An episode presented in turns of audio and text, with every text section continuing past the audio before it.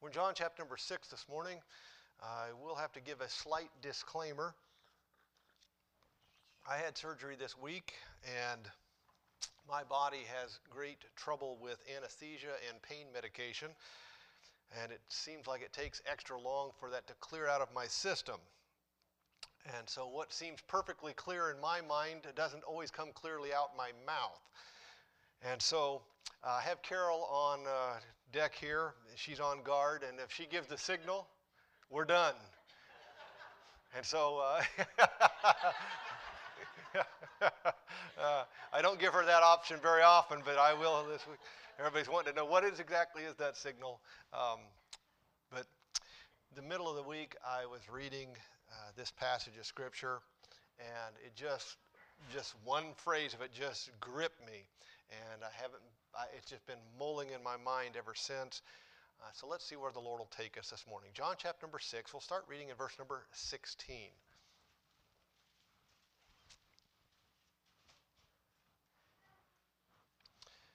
And when even was now come, his disciples went down unto the sea and entered into a ship and went over the sea toward Capernaum. And it was now dark, and Jesus was not come to them. And the sea arose by reason of a great wind that blew. So when they had rowed about five and twenty or thirty furlongs, they see Jesus walking on the sea and drawing nigh unto the ship. And they were afraid. But he said unto them, It is I. Be not afraid. Then they willingly received him into the ship, and immediately the ship was at the land whither they went. Title of this morning's message It is I. It is I. Let's pray. Father, we bless your name, and what a privilege to gather together, to sing your praises, to contemplate your truth, to read your word publicly. Lord, we're such fortunate children to have a copy of your word. And we are also very fortunate to have your blessed Spirit who was given to teach us. So we ask that this morning your Spirit would use your word to teach your truth to your children. We expect this, Father, not because we deserve it, but because the Lord Jesus already purchased it. And it is within your heart to do your children good. And so each person here, Father, has their own needs, their own problems, their own situations. And I ask that your Spirit would not overlook anyone today, but that each heart would be affected in the way that it needs to be by the power of your word carried by your Spirit. For we ask this in the precious name of Jesus Christ. Amen. The story is a very familiar one, and it has companion passages both in the book of Matthew and in the book of Mark. If you're familiar with the passage, the feeding of the 5,000 has just taken place. The Lord Jesus, after he fed the 5,000, went up into the mountains to pray, and the disciples went down to get into a boat. Now, the word used here is the word ship, which means a vessel that floats. But the word ship in our mind conjures up the wrong picture. In our mind, a ship gives us the, the thought of a cruise ship or the old Jolly Roger pirate ships that were fairly large. But if what we saw in Israel when we were over there is very accurate, you must think more like a large rowboat. They were not very large at all, and it would be almost, with this many guys and the 12 disciples, it would be almost shoulder to shoulder kind of room in this boat, is all that there would be. It was not a very big boat. So the wind is, begins to blow while they're out there, and the sea becomes treacherous. The disciples are rowing for all that they're worth, and they're not making any headway. Now, according to Matthew, it was the fourth watch. That means it was between 3 and 6 o'clock in the morning. As they look over the water through the storm, they see a figure coming toward them. Try to put yourself in this position. You're out on the water, the waves are high, this is a really bad storm. You're stuck out there because you cannot row out of this thing. And you look out across the water and you see a figure coming towards you. Now, what kind of a figure walk is moving across the water? Okay, you have to expect this to be some kind of spirit what else could be walking on the water. So the disciples, when the figure gets close, they cry out in fear. And the Lord utters these words It is I, be not afraid. And that's phrase, it is I, be not afraid, that has held me captive all week. So let's explore it. We'll be real simple today. Point number one we have a tendency to fear. We have a tendency to fear. When did fear become part of the human experience? What was the first man, who was the first man to experience fear? Adam. When? In the Garden of Eden, he sinned. And before this, he had no, no concept of fear. God created the world it was a, and put man in the Garden of Eden. It was not a scary, dangerous place. It was the exact opposite of that. It was a delightful, non threatening place. And Adam and Eve lived in a, in a complete non fear environment. They had no concept really or thought of fear. When Adam sins, fear becomes part of his experience. His sin was a barrier between God and himself, and that fear that he experienced was the outcome of it. The fear caused Adam to do something he had never done before. What did this fear cause Adam to do? He had never once tried this before, but at that moment he tried to hide from God with the multiplication of sin, man learned this new emotion very well. And now fear has become part of everyday life. It has permeated every nook and cranny of our existence. Think about what we fear. We fear too much rain because we'll have a flood. But if it rains too little, we'll have a drought. We fear that the weather will be too hot or that it will be too cold. We fear that there's going to be way too much work to get done or that we won't have enough work at all. We fear that the nation's defensive system will not be enough to, to, uh, to keep us safe. But then we fear that it's so strong that, it can't, that we can't overcome it and it'll overpower us. We fear what we know and we fear what we don't know. We are even afraid of being afraid. Now, it is true that certain personality types are more fearful than others. But no one in the planet is exempted from fear. Lots of people like to talk tough. Lots of people make bold statements like, no fear. Have you seen that in the back of truck windows? No fear. But most of the time, that's just an attempt to convince themselves to not be afraid. It's funny, uh, I was at the, the hospital, the nurse came in, the first nurse, and I, she said, I said, Are you the torture lady? She goes, Yes, the torture begins now.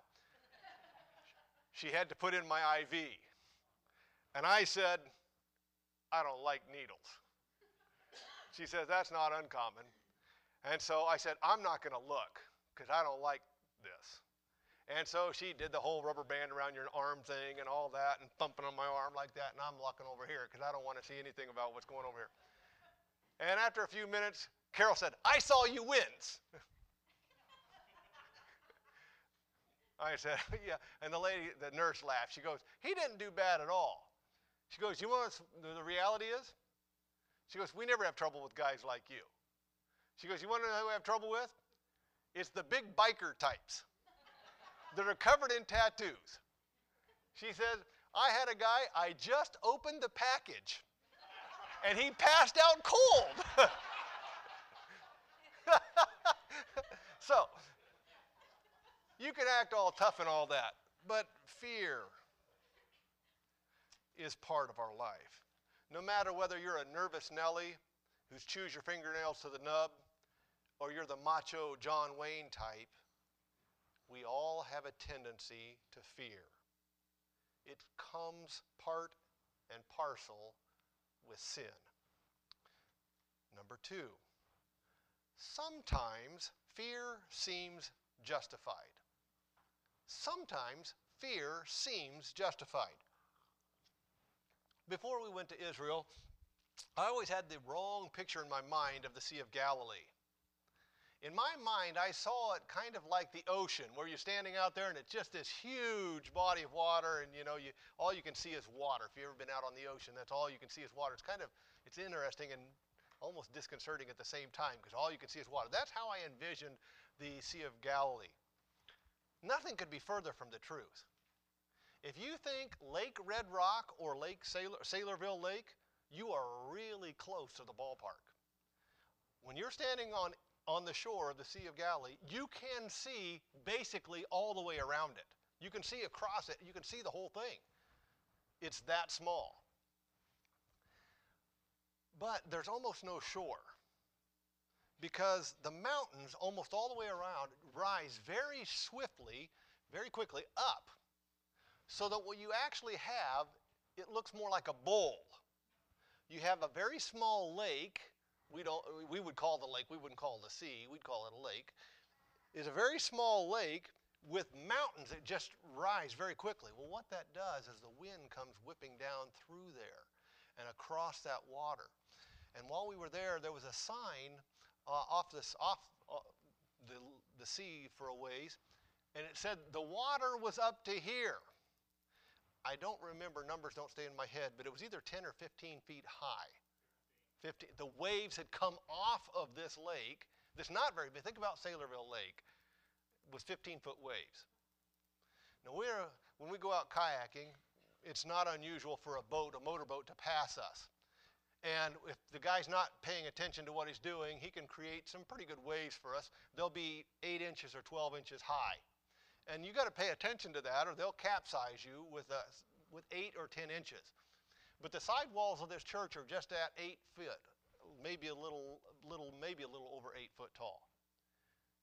Now, put, look at that and think of the waves being twice that high while you're sitting in a boat, a rowboat. now, doesn't fear seem kind of legitimate here? this is we're going down here. They've been rowing for all their worth, and we're going down. That's all there is to it. We can't get out of this thing. It's a very serious situation. Fear seems justified. In this world that we live in, sin runs rampant. The world is full of evil and wickedness. It isn't some bright, happy picnic spot, but a dark, dangerous place that is under siege by the God of this world treachery and deceit lie on every corner, and traps are laid for God's people. On top of that, we have centuries of sin that have wreaked havoc on everything, and we are feeling the long term effects of that sin. Logic would tell us that where we live, fear is justified. We have a tendency to fear, and fear often seems justified. Number three, we often have trouble discerning friend from foe. We often have trouble discerning friend from foe. We might say fear from non fear. We have trouble discerning friend from foe. If you would have been out on the, the Sea of Galilee at 3 o'clock in the morning during this event, and you would have said to the disciples who were rowing for all their worth, if you could have one person here with you at this moment, who would you choose? Would there have been any debate in their mind who they wanted in that boat at that moment? Without question, man for man, they would have each said, We'd sure like to have the Lord Jesus here with us right now. He's not here with us. We sure wish he was. If they could have chosen one person, it would have been him. He would have been the only one that they could have said, he could save us out of this. But when the Lord comes to them, what do they do? They cry out in terror. they are scared to death. They are more afraid of their friend than of the storm.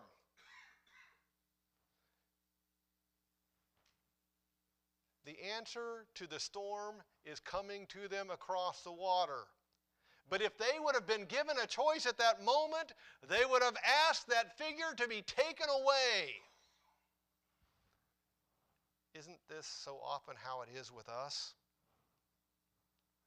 The solution that we have, we have a difficulty that we're facing, is there, but we don't recognize it as the solution. And so we fear it and desire to be rid of it. Given the chance, we would more often than not choose to have the solution to our problem go away because we don't recognize it as such and we don't understand it. The reality is, we can't tell friend from foe in this situation. Does that make sense what I'm saying here? They looked out and they should have said, The Lord's coming!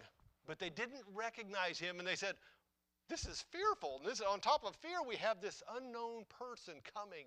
And then we cry out in fear. The reality is, we cannot tell friend from foe. So we have a tendency to fear. Fear often seems justified.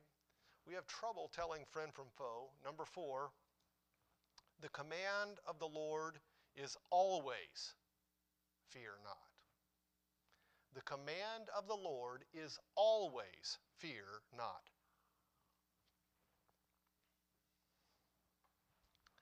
I have found that we as God's people like to convert God's commands into suggestions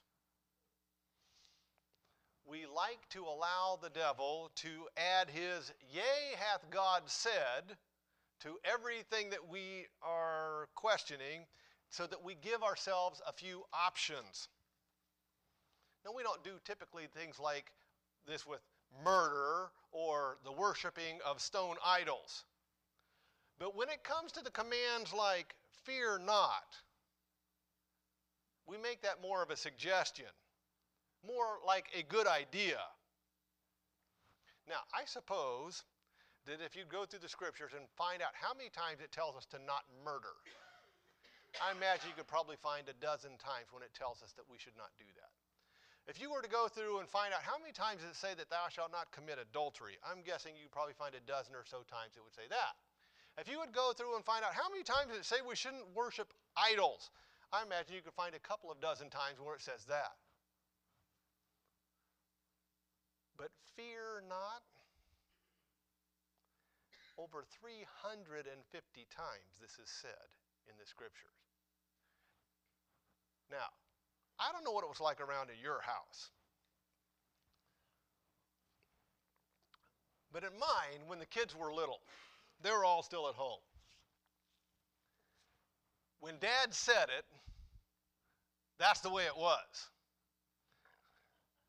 If dad said it twice, you better not be trying to add any options to this thing. Do you understand the deal here? That's the way it is. And there aren't options available. This is the way that it is. I think we all understand that. Now, if the Lord said this over 350 times clearly, are there options here? Ask yourself this morning this is a question that you must answer. How serious is God about this? Is fear not a good idea? Is fear not a suggestion? Is fear not a strong recommendation? Is fear not a direct command that he fully expects you to obey? I'll give you a moment to ponder that. Is this a direct command? Does he make allowances here in case you're a nervous Nelly? If you have a family history of worry, do you get an exemption? Does the size of the problem that you happen to be facing make exceptions? Did he command it or not? Does it read, Try not to fear. Only fear when it's logical. Keep your fear to a minimum. Fear only in fearful times, or simply fear not, or as in this passage, be not afraid. What is it? Is this a direct command or not? Now, if you say, I don't know if that's a direct command or not, then you have a lot of talking to do with the Holy Spirit. Because he's going to need to explain a few things to you. But I think every Bible believer can actually look at this and say, there's not any options here. If you've said it 350 times, this is, and all that you always say is be not afraid or fear not, then, okay, it's pretty clear. Now, what type of fear not is this supposed to be? What type of fear not is this supposed to be? That may not be a fair question, so let's get it on the same page. Do you remember as a kid getting hurt? A little kid. You got injured. Who did you go to? Everybody says mom. You never went to dad. You went to mom because mom would gently clean your owie. She would put a band aid on it, and then she would kiss it to make it better. That's why you went to mom. When you went to dad, this was a horse of a different color, as the old timers used to say. What you got from dad was statements like, You aren't hurt that bad. Quit crying. I've lost more blood shaving than that. Suck it up, Buttercup. now, th- let me ask you did it work? Sure, it did on the outside, because you were more scared of dad than any injury you had. So you limped off with a smile on your face and went and cried in the corner. Is this the style of fear not that God is after? Be more scared of me than you are of whatever is there. Is he saying, in essence, just suck it up and take it like a man? Fear not, or I'll give you something to cry about. Right? Is this what he's asking for? I don't think so. What kind of fear not is he asking for? Well, how about this? Whenever I'm afraid, I hold my head erect and whistle a happy tune so no one will suspect I'm afraid. And then the last verse of this, or the, the chorus is, the results of this deception is str- very strange to tell, for when I fool the people, I fool myself as well. Is this what God expects from his fear not command?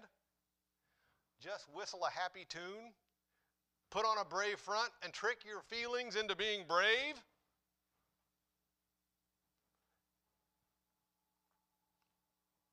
It's a lot of times what we try. But do you honestly think that's what God expects? He just wants you to whistle some happy tune and convince yourself that everything's okay? I don't think so. We have a tendency to fear. Some fear seems justified. We have trouble discerning friend from foe. The command is fear not. Number five, fear not is based in it is I. Fear not is based in it is I. When God gave the command, fear not, He wasn't telling us to try to force the fear down, try to think happy thoughts and deceive ourselves into thinking that everything is okay when it's not. My friend, the world is a dark, dangerous, dirty place filled with evil spirits, the sworn enemies of God. They are as a roaring lion seeking God's children to devour them. To go around whistling a merry tune to keep from fearing makes as much sense as the disciples rowing all night, whistling their heads off, saying, Boy, aren't we happy! This is a lovely day for a boat ride. Is that what God would have expected? Was that what the Lord Jesus expected when he came on them? Them to be whistling? oh, wasn't this fun? For you to do that in this world makes that much sense. Your fear not is just whistling, hoping for the best, and ignoring the fact that we live in a dark, dangerous place. Who in their right mind would whistle? Who in their right mind would not fear in that case? The command to fear not didn't come because there's nothing to fear. It didn't come because there was no danger. The command came because it is I. The fear ceases because a greater force overrules the danger. Who is this greater force? Who is this? It is I. For the disciples,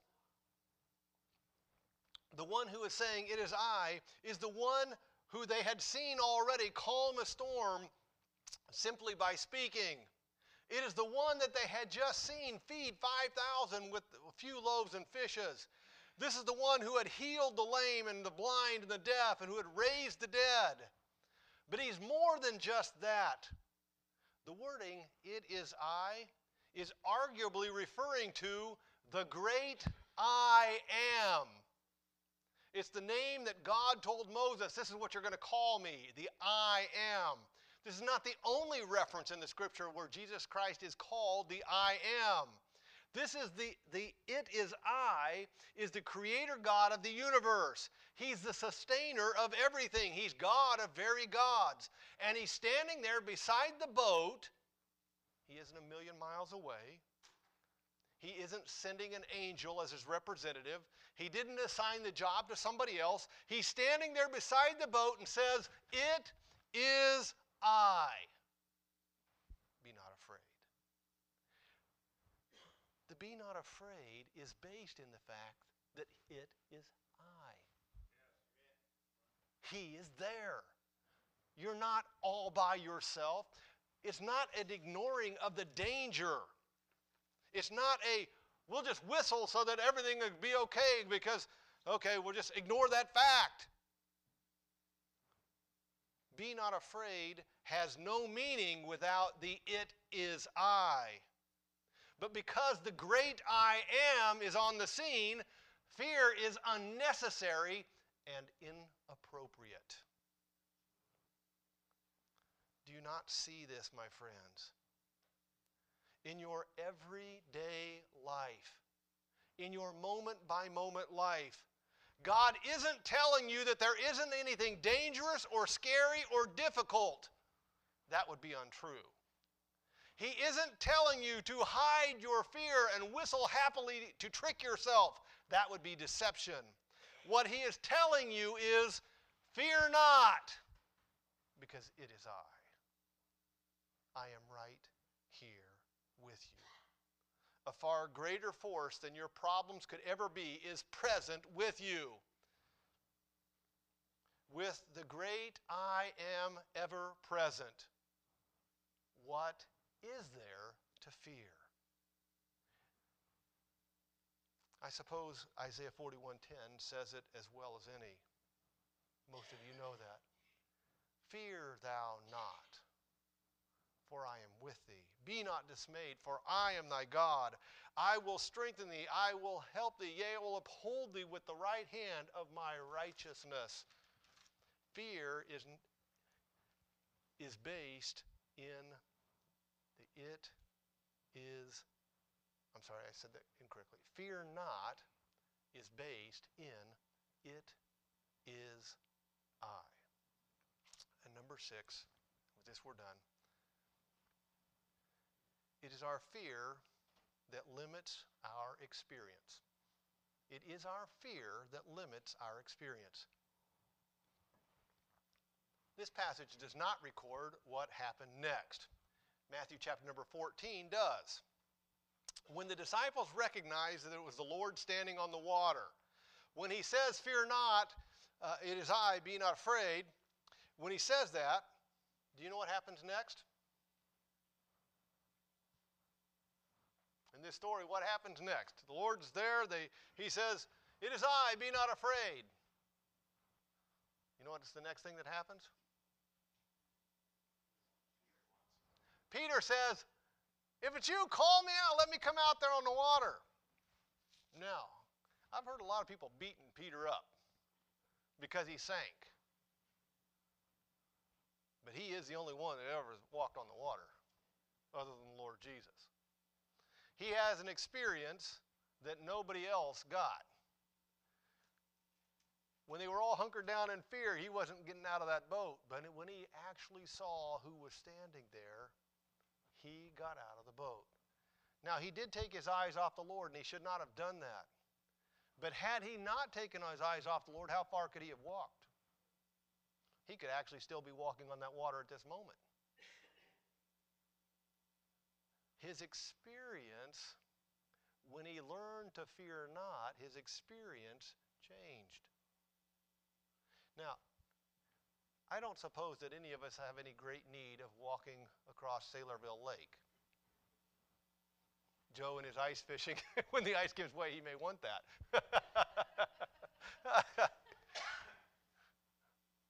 Most of us have no need to walk across any wa- body of water, literally. But if I asked you this morning, what miracle, what unbelievable, impossible thing needs to be done in your family, in your life, in the lives of the people that you care about? What needs to be done? Our fear limits our experience. And if we would obey the command of the Lord, not because there isn't anything to fear, but because He is God and under His protection there is nothing to fear, because the greater force overrules anything that we could ever be facing, when we will actually obey that command, it opens up our world of experience it opens up the possibilities of what really needs to be done in our life. When we will quit fearing, quit disobeying, and start trusting and expecting from a God who is the great I am.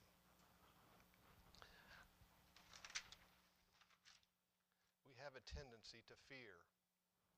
In our mind, some fear seems justified. We have trouble discerning friend or foe. The command is fear not. And fear not is based in it is I fear, it's fear that limits our experience. The next time you are tempted to fear, remember, it is